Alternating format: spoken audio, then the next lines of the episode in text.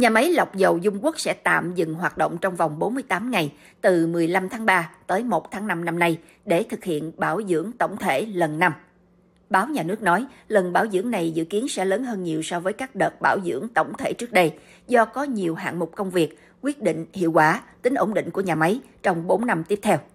Báo đầu tư nói, kế hoạch ngừng hoạt động để bảo dưỡng nhà máy lọc dầu Dung Quốc đã được thông báo đến các doanh nghiệp đầu mối kinh doanh xăng dầu để có phương pháp nhập khẩu phù hợp đáp ứng nhu cầu xăng dầu trong nước.